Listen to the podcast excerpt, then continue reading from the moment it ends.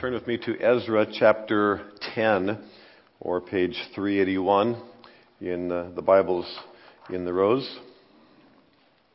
Ezra 10.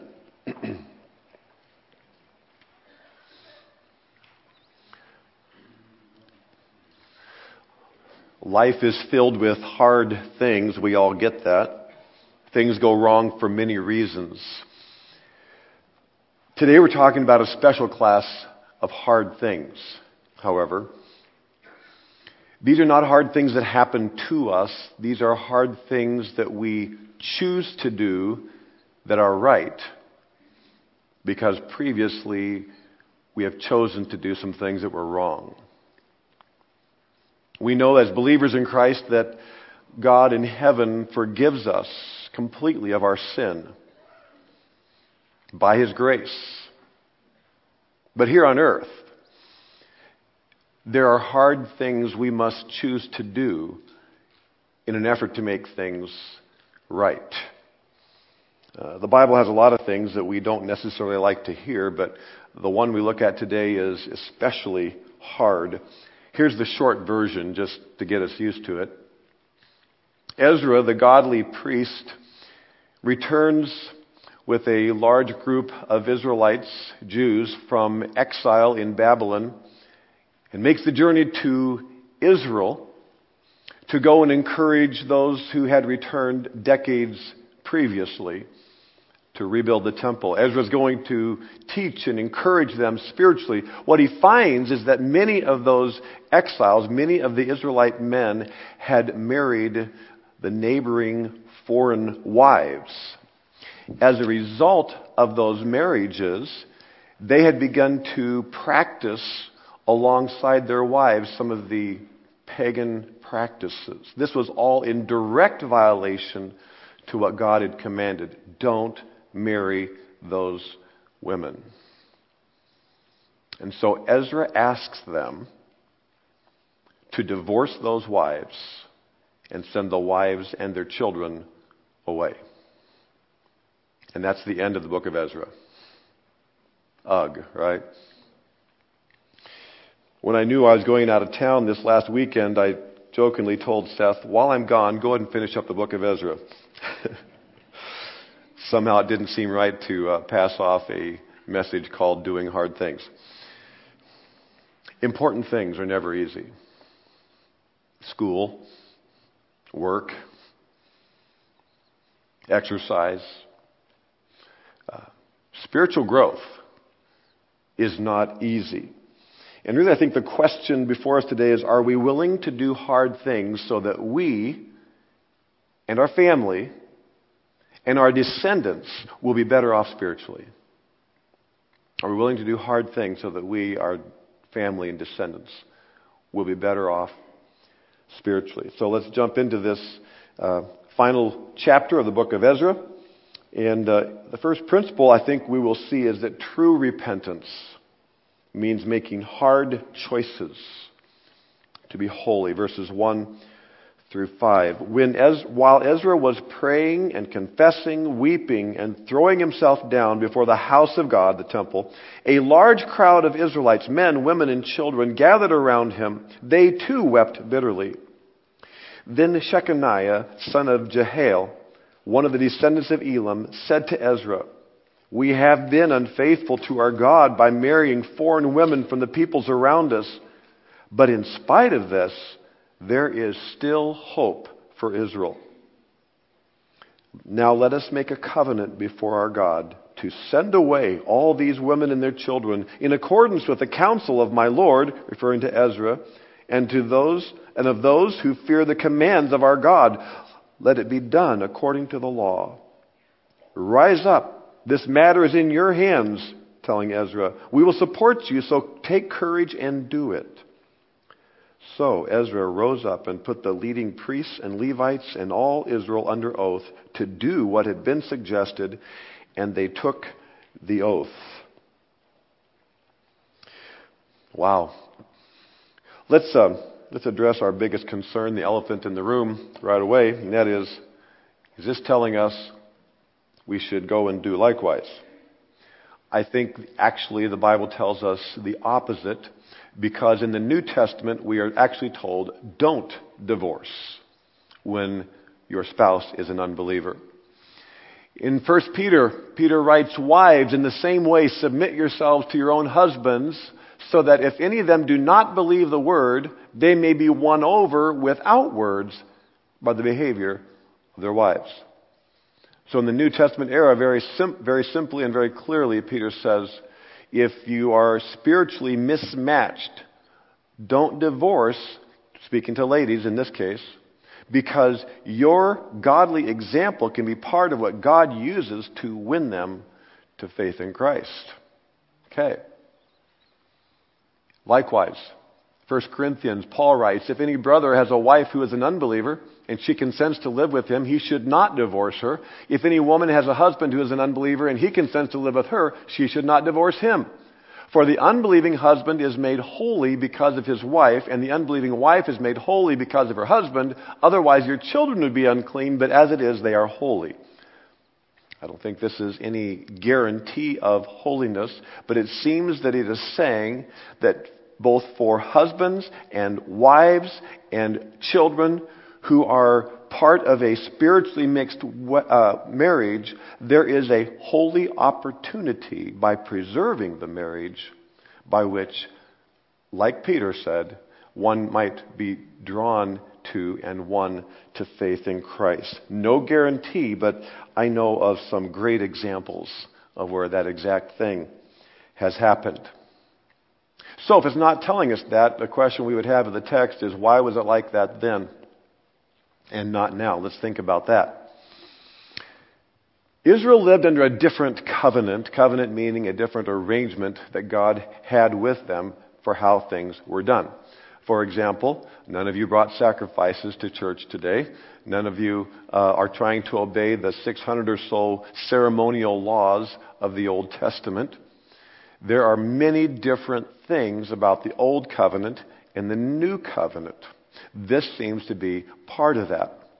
And that also leads us to understand how then God worked with Israel as a nation. God's blessing on Israel depended on their spiritual condition as a nation. God in those in the Old Testament era was uh, involved with and revealing His will through a single nation, not a church of many nations. So it's as if all of his eggs were in one basket and he was protecting that uh, nation from spiritual influence. And so there were some very strict and important rules that went along with that. And then we can look at the example of history in the Old Testament that tolerating intermarriage with pagans resulted, you could really say always resulted, in widespread idolatry and God's judgment. Samson and Delilah Solomon and 700 wives, almost all pagan. Ahab and Jezebel are examples of where leaders married pagan wives with the resulting spiral that, in a sense, really is what led to generations, centuries of downward uh, spiritual journey, ending in the Babylonian destruction of the temple and the exile that brought us to the place at the beginning of the book of Ezra. So, would this step that we read about in Ezra 10 bring about unimaginable personal family pain and loss to every offending family? Absolutely. And yet, somehow, in the wisdom of God, it would hold off spiritual disaster and avoid more serious judgment by God. So, while we are not called to do this hard thing, the principle is we are called to do hard things, to break free from sin or to prevent uh, and avoid future sin problems. So let's kind of walk through the passage have, uh, and see how this unfolds. The first issue we see uh, worth following is Ezra's genuine remorse for sin, realizing he was not even guilty personally. This is on behalf of his people as a priest. Confessing, verse 1, weeping, throwing himself down, praying. The four verbs here, uh, following up three we saw two weeks ago in our study uh, in chapter 9, verses 3 and 4. And he tore his garments, pulled out some of his hair, sat appalled. Why such a public display? He is showing that the spiritual stakes are incredibly high with what he has come and discovered. Grieving for sin. Do you grieve over your sin? It's not quite the same as guilt. As believers, we probably all experience guilt about sin. This, the Holy Spirit does that. It's, grieving is not quite the same as regret. Often our regret is based on how this sin has made us feel, or the consequences, or the trouble that got us in. True repentance is not about my feelings of guilt and regret about me, but godly grief is Godward grief. It's when we experience the violation of the holiness of God. It was contagious. Large crowd, men, women, children, weeping, but contagious in a good way. God used his sincerity and remorse for sin, and it spread by the Spirit of God around Jerusalem. I remember uh, at the Christian high school where Priscilla and I attended and met, there was, a, on a particular day in a chapel service, I remember a special movement of God. I think there had been a special speaker or something, and so there was a chapel devoted to giving testimonies. And I think it was started by a student who stood up and publicly confessed uh, sin and asked for prayer. And it began a series of contagious, open confessions and tears of repentance and a work of God that day. There's a reason why we are called to meet together in settings other than public proclamation, but places where we can be sincere and open and transparent about sin. James 5:16 says to confess your sins to one another. There's a special power that is contagious in that. First step was genuine remorse or repentance. Secondly, in verses 2 through 5, we see how they sought God and His Word. Shechaniah, not known otherwise, really rises to the occasion.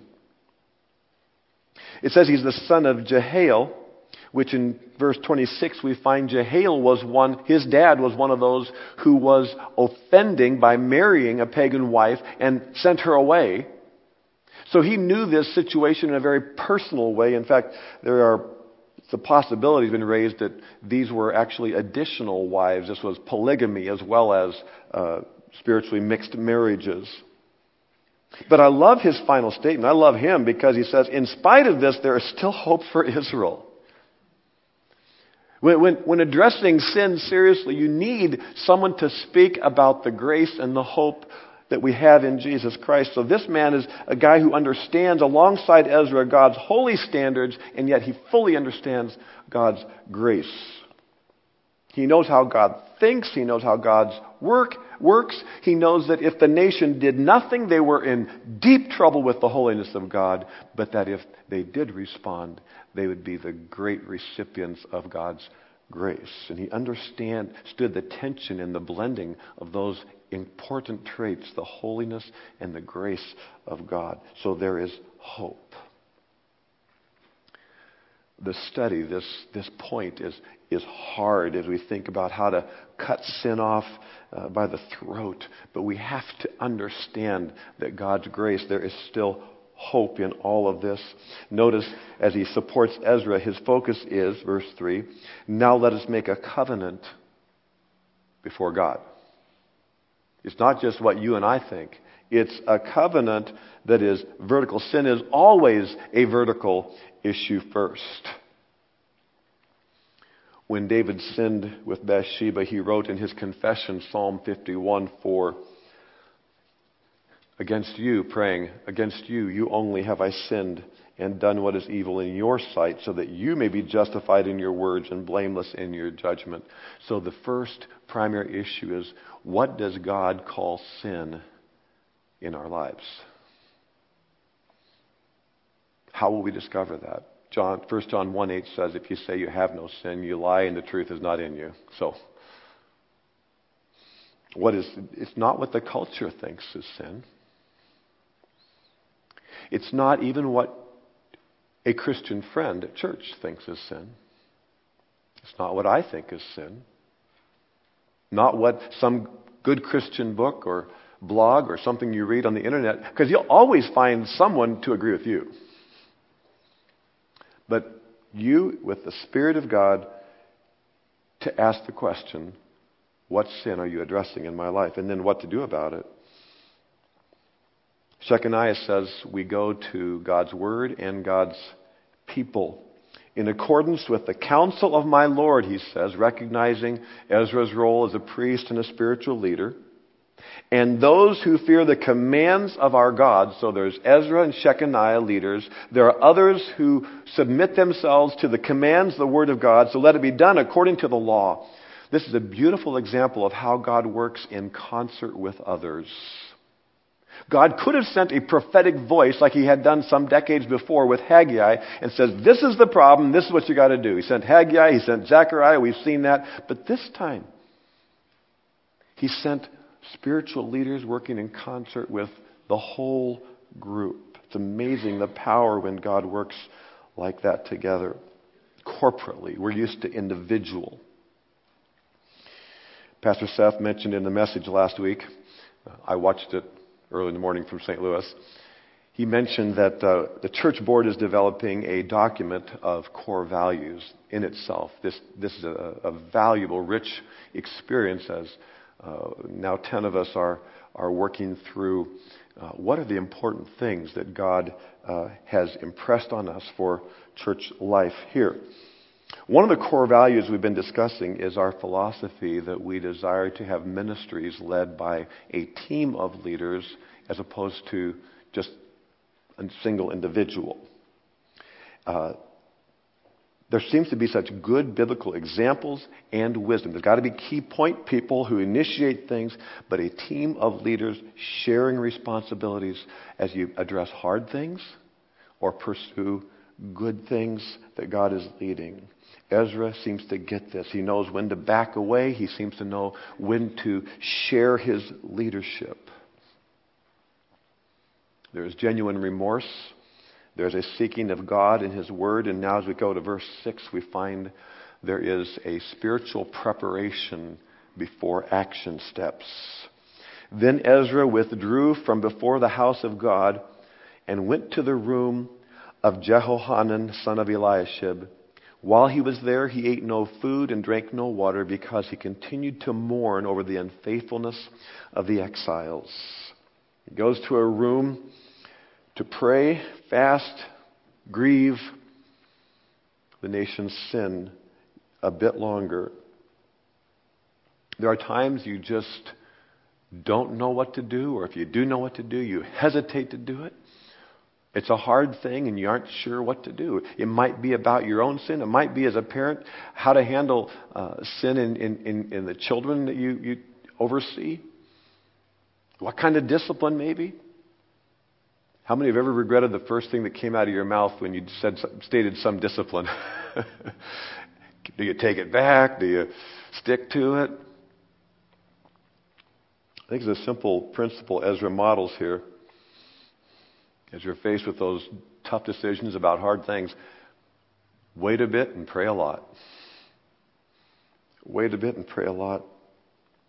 It's possible Ezra isn't even praying about their decision because it seems they've already decided. The leaders have agreed this is what we got to do. They've even taken the oath, verse 5. So what could he be praying about? It could be he's praying about how will the people respond. This is a huge ask. If we think it's ridiculously hard 2,500 years later, how hard was it when these are women you knew? These are, these are children you, you joked around with in the marketplace. So he fasted and mourned, and then he sent out this proclamation, verse 7. A proclamation was then issued throughout Judah and Jerusalem, Judah the area, Jerusalem the city, for all the exiles to assemble in Jerusalem. Anyone who failed to appear within three days would forfeit all his property in accordance with the decision of the officials and the elders, and would himself be expelled from the assembly of the ex- exiles. This was the most serious discipline that a Jew could experience outside of capital punishment, I guess, to be expelled from the community of Israel. And so, knowing this is a critical crisis moment, Ezra is prepared and then he gives the proclamation that he and the other leaders, I take these to be leaders of the exile community that was already in place who had a spiritual mindset gave the proclamation, how will they respond? There's a couple of things I think we've learned along the way. I'll just uh, put this up here of how to address our wrongs. There's a number of things that we see happening that is setting the stage for what God is doing. They clearly admitted their sin before God. They sought the wisdom of spiritual leaders the principle of wait a bit and pray a lot, and then be willing to do what is hard. Which is the sticking point for you? The admitting, the seeking wisdom, the waiting and praying, or the willingness to do. So, how did the people respond? Verses 9 through 15. Within the three days, all the men of Judah and Benjamin had gathered in Jerusalem. Now, instead of labeling it geographically, he goes by tribe. This, this southern uh, area called Judah was actually um, two tribes, Judah and Benjamin. And on the 20th day of the ninth month, all the people were sitting in the square before the house of God greatly distressed because of the occasion and because of the rain. Then Ezra the priest stood up and said to them, You have been unfaithful. You have married foreign women, adding to Israel's guilt. Now make confession to the Lord, the God of your fathers, and do his will. Separate yourselves from the peoples around you and from the foreign wives. I take it this is a, a men's meeting. The whole assembly responded with a loud voice you are right. We must do as you say. But there are many people here, and it's the rainy season, so we cannot stand outside. Besides, the matter cannot be taken care of in a day or two because we have sinned greatly in this thing. It's not just a couple people. Let our officials act for the whole assembly. Then let everyone in our towns who has married a foreign woman come at a set time along with the elders and the judges of each town until the fierce anger of our God in this matter is turned away from us. Only Jonathan, son of Asahel, and Jahzeiah, son of Tikvah, supported by Meshullam and Shabbethai the Levite, opposed this. There will always be those who uh, oppose what the work of God. And very likely, we, we would suppose that these are men who were offenders in this case.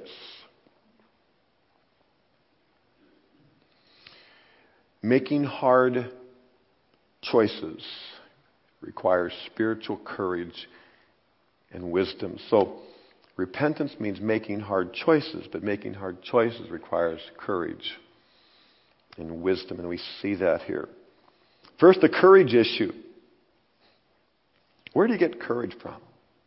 To do, to get over the hump, whatever emotional, spiritual, uh, family, cultural hump it is, to do that hard thing. How do you find that courage?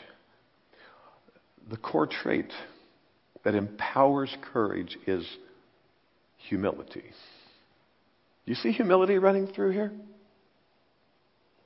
They received the confrontation. They embraced the sin and guilt. Nothing changes in our lives without humility. Nothing changes without humility. Can we say that together like twice?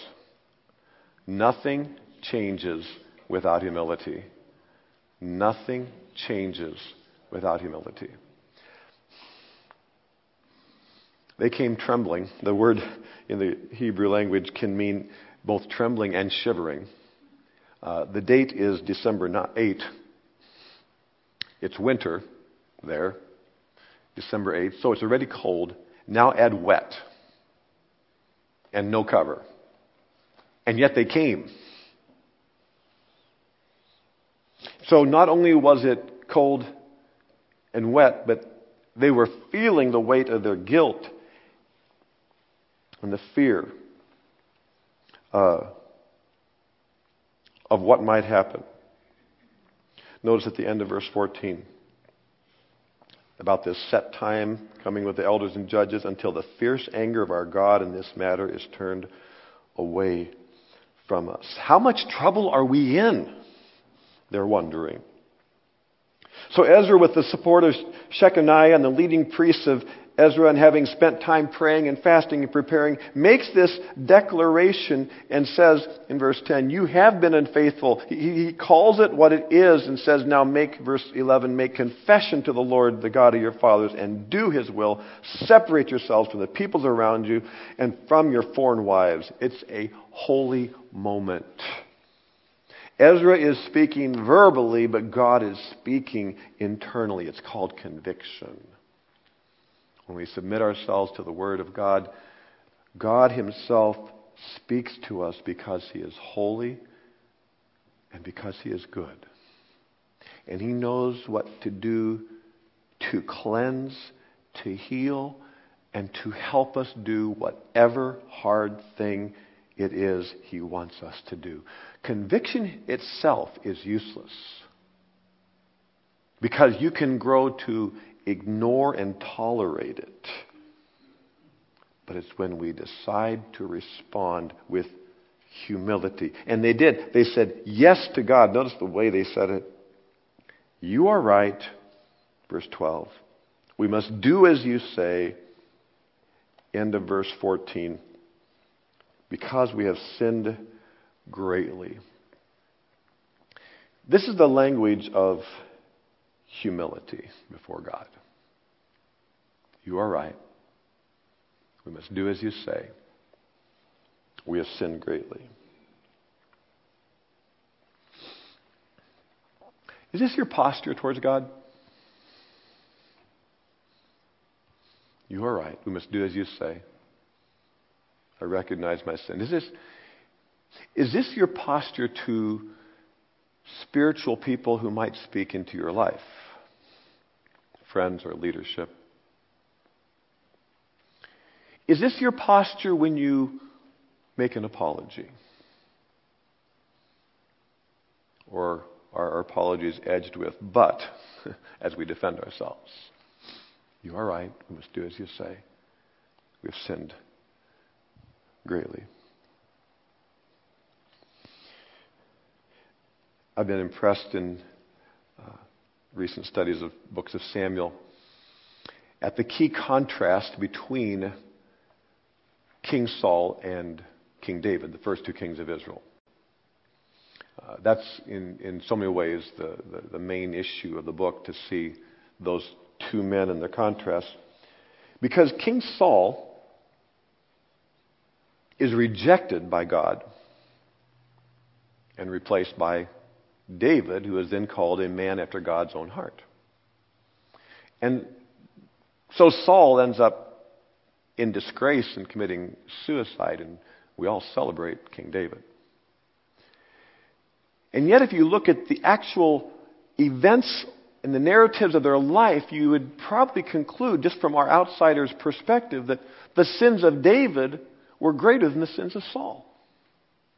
The sins of David were this adultery with Bathsheba when he had all these other wives. And then to cover up his adultery with Bathsheba, he sends out a hit man or a hit squad to make sure that her husband dies. And, and what Saul did, that key pivotal point was he made a sacrifice because he was impatient that he wasn't supposed to make. Now, from our perspective, I mean, murder and adultery. So, why is David called a man after God's own heart? Boils down to one issue humility. Humility and humility. Saul defended his sin. Saul lied about his sin. David confessed his sin and repented. Saul was angry about the consequences of his sin to himself. David was grieved about the effect of his sin on the holiness of God. And the language of humility is, You are right. We must do as you say. I've sinned greatly. These suggestions came from the heart of these men in the crowd. They were practical uh, and, and wise. I don't, I don't think they were defensive when they said, You know, we just can't make these decisions standing out here in the rain. we get that. And so, evidently, as they talked among themselves and, and had this discussion, and, and, and, and they, they came up with suggestions coming from those hearts of those men who were gathered and said, Why don't we do this? Let our officials act for the whole assembly. That's, a, that's, a, that's an attitude of trust and humility to put themselves under the officials who had been gathered by godly priest Ezra. And will come at a set time along with the elders and judges of each of these towns. So they're setting the stage for a fair investigation. The uh, area of Judah is not all that big. You see on the scale there, it's 20, maybe 30 miles to Jerusalem from any of the areas where these exiles had probably resettled. Just as three days was sufficient for them to have the first uh, proclamation made. And so now we're going to make appointments. And we're going to, we're going to meet. Let our officials, verse 14, act for the whole assembly. Then let everyone in our towns who has married a foreign woman come at a set time, along with the elders and judges of each town, until the fierce anger of our God in this matter is turned away from us. And so they set uh, appointments. elders and judges from the local areas that came along would essentially serve as uh, lawyers and or witnesses before the judge and jury of those officials because the local elders and judges would know the real story as they went case by case. They would know whether this was really a pagan wife or perhaps was this a proselyte who had converted to the worship of the God of Israel, like Rahab from Jericho or like Ruth from Moab. Because you see, Gentiles could be accepted in Israel if they were truly converted, but in this case, who would decide? If this was a true conversion or if someone suddenly claimed, I follow the God of Israel. Kind of like sometimes uh, people get into marriages, believers and unbelievers, because, ah, okay, I, I love Jesus. And we can just kind of say what we want to say so we can marry who we want to marry. But the wisdom to do hard things here came from some careful deliberation then. Verses 16 to 18. So the exiles did as was proposed. Ezra the priest selected men who were family heads, one from each family division, and all of them designated by name. They set a schedule. On the first day of the tenth month, they sat down to investigate cases. And by the first day of the first month, they finished dealing with all the men who had married foreign women. And then comes the list. And so in 60 days, they decide all of these cases. And if we were to read through the names, which we won't, there are some 113 men's names who are found to be offending in this spiritual um, mixed marriages and who then send away their wives verse 44, with their children. All these had married foreign women, and some of them had children by these wives. Excruciating. So they worked on it for some 60 days, so about a case or two a day. Uh, maybe there were many more cases, but there were found to be some of these spiritual uh, exceptions or other circumstances, but they were careful. Verses 8, uh, 18 to 22 list the priests, first of all, who were guilty. There were quite a few that were to be spiritual leaders who were guilty. This is how This is how things work is when the leaders are guilty, it is really worse. Then Levites and temple singers, verse 23 and 4, and then many others, the rest of the list.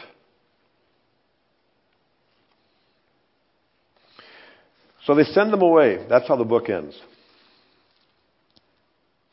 Is the conclusion of Ezra a letdown or a spiritual high point?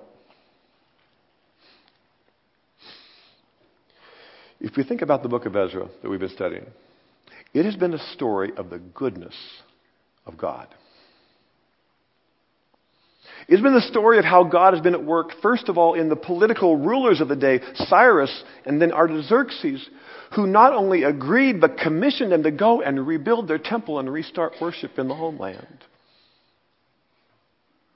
It had been the work of God in key leaders like Zerubbabel and Ezra, who were able to shoulder the responsibility of taking tens of thousands of peoples back to the homeland to worship. It had been the movement of God in those tens of thousands to pick up their families and move to go and restart worship. It had been the story of the grace of God when they went there, started the temple, and then would not complete the job, but they responded 20 years later and finished it up. It had been a story of the goodness of God from the beginning. So is this still good? Maybe it's the best thing of all. Because God cared so much about the turning points of all these people and all the work He had done that He was going to do everything possible to preserve the spiritual gains He had made. And if, and if God has been at work in your life in some special way in just maybe the past months, prompting new commitments and new. Just realize that God will do everything He can to preserve the spiritual gains, and it may include some hard things that He would have for you to do. And that's why we can't just talk about God's grace, we have to talk about addressing sin. I'd like to share seven hard things that we might need to do. These are not so much steps in sequence, but these are a, uh, a series of things. There are some, uh, these are printed at the back table. You can pick up a copy if you don't want to write them down or if you're interested. Number one, prioritize holiness. Aligning with God requires hard choices to anticipate and prevent sin. Prioritizing holiness. As long as the necessary issues of financial gain, success of ourselves, success of our kids, and, and having as much fun as possible continues to be our priority, we will not address hard things in our lives. It has to become Holiness must become priority. We must identify spiritual weaknesses. I've got to recognize my own sinful patterns. If you think you have a hard time discovering what those are, dare to ask the people who know and love you best. I thought you'd rather try to find it out yourself, right? But no, if, if you've been responsive to the Word of God and the Spirit of God in prayer, you, you probably know what these tendencies are. Accountability. Spiritual health requires connection and accountability to a church family. What we see happening in Ezra 10, the fact that there was a willingness, a united willingness to do hard things, is because they were so connected to each other. Today, not in a nation, but in the church family, we have a natural accountability if we are willing to connect. And in that natural accountability, it's not only about addressing our failures, accountability is about encouragement. It's about learning from others so we don't have to make all the mistakes ourselves because someone in the group that you would share with has already made some of those mistakes and, and you've made some for them, and, and we can encourage and help avoid things for one another. Number four is sacrifice. We give up something to experience true change. Every doctor will tell you that you need to give up certain foods and give up time to, to, to keep active, right? There will be sacrifice and if spiritual health is our true goal and holiness before God is our true goal, there's going to have to be something that we will give up. There will be some activity, some attitude. There might be places we cannot go. Maybe some shows that have to be deleted from our streaming list, even though we never know how the story's going to turn out now. There'll be some hard choices. It's worth it because of the family impact. Dealing decisively with sin begins to address the generational power of sin.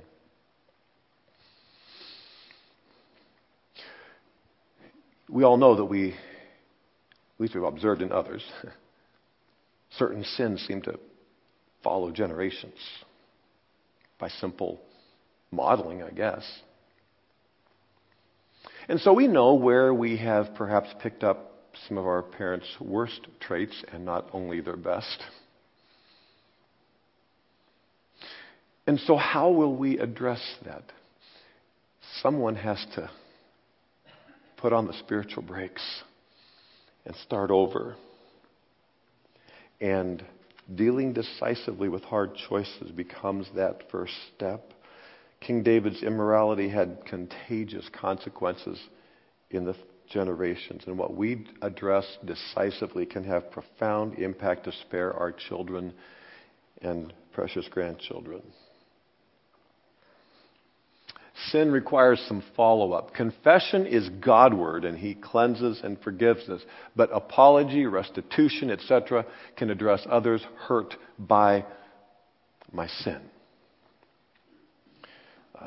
There are consequences of sin that we cannot stop, even as David could not stop all of them, but clear, honest, humble apologies, restitution for losses where possible, making other sacrifices can be part of healing the wounds maybe that even we have caused.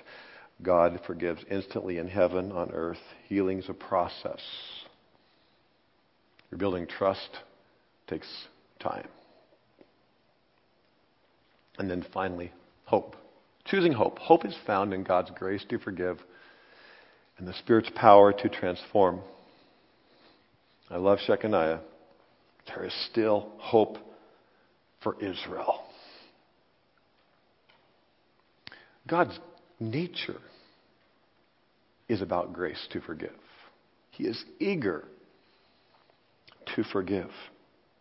The cross was all about God redeeming his relationship with sinful men, women, and children.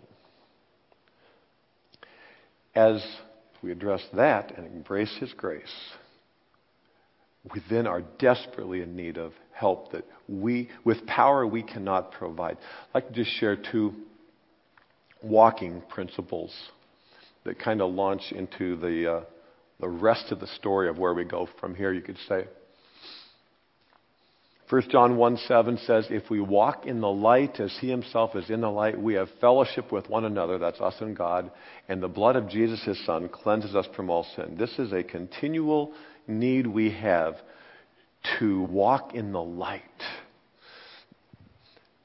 The story of Ezra 10 will have to be refreshed over and over and over in our lives. That's walking. That, that's, that's walking on a sinful earth. And we know the blood of Jesus, his son, cleanses us. Here's the other kind of walking. Galatians 5:16, but I say walk in the spirit and you will not carry out the desire of the flesh. We need power we do not have that only God can supply. And because God has given us his Holy Spirit, he lives within us. We are the temple of the Holy Spirit.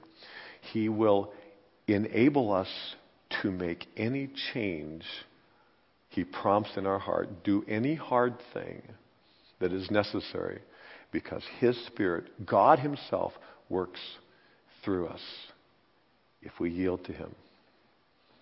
But there is no change without humility and yielding to that Spirit. But there is hope because of the forgiveness of Christ and the work of the Holy Spirit. Let's pray. Our Heavenly Father, we are deeply in need of your grace and your power. Uh, continue to show us yourself so that we can see ourselves honestly. As we see ourselves more honestly, um, protect us from uh, a spiritual depression in which we are simply down on ourselves, but instead we are amazingly encouraged at your grace for us. And that the deeper we go to acknowledge our sin, the bigger the ocean of your grace appears.